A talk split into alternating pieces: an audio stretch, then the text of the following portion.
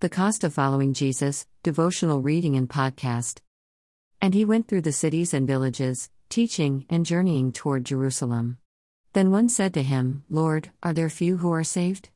And he said to them, Strive to enter through the narrow gate, for many, I say to you, will seek to enter and will not be able. Luke 13 22 24. Most of us agree that Jesus' sacrificial offering of dying on the cross at Calvary is a priceless gift and his love for humanity is incomparable, which raises the question what am I willing to do for Christ? For a relationship to be reciprocal, both individuals are required to do their part. Love, faith, trust, and going above and beyond for each other are the expectation for growth and stability. Yet there appears to be a conflict in our relationship with Christ.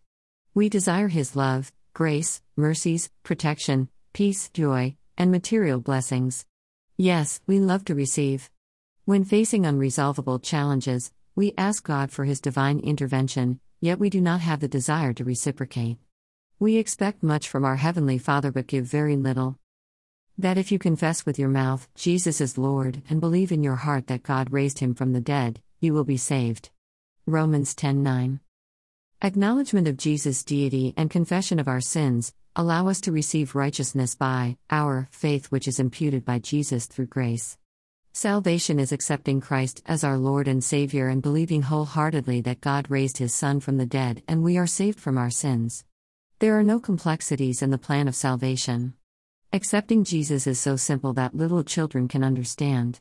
Thank you, Holy Spirit. If salvation is simple, then why do so many Christians fall short of God's expectations? Because staying on the path of righteousness requires daily entrance through the narrow gate. We are required to take up our cross and follow Christ. Surrendering our will every day to Christ is taking up our cross. Faith and obedience are two character traits that God requires for everyone who proclaims, I am a Christian. We struggle with righteousness because our hearts are not fully dedicated to Christ. Although we would never renounce our belief in God, we cannot enter the narrow gate because of one sin, disobedience. Under the giant umbrella of disobedience are the personal sins of each person which grow from the desires of their hearts.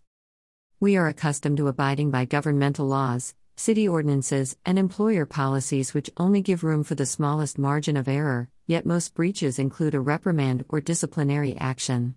Sadly, we place a higher priority on laws and policies than on God's forgiveness, grace, and mercy.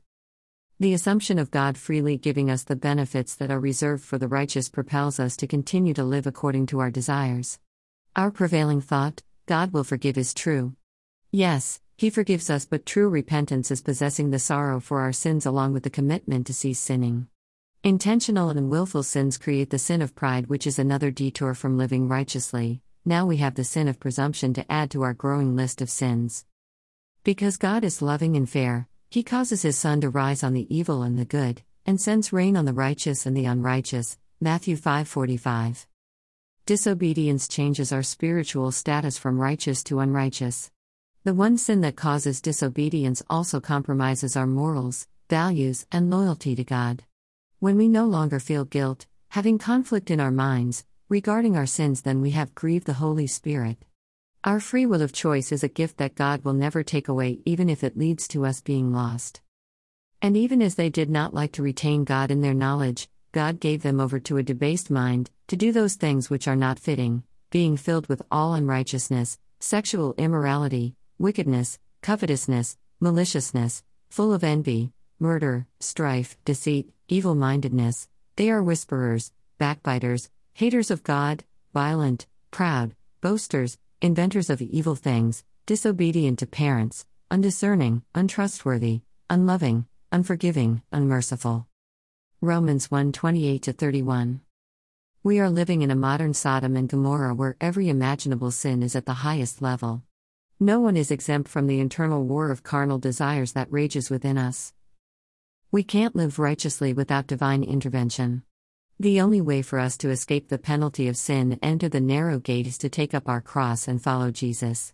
With careful consideration, we can agree the cost of following Christ is cheap compared to the debt of sin, which is the second and final death.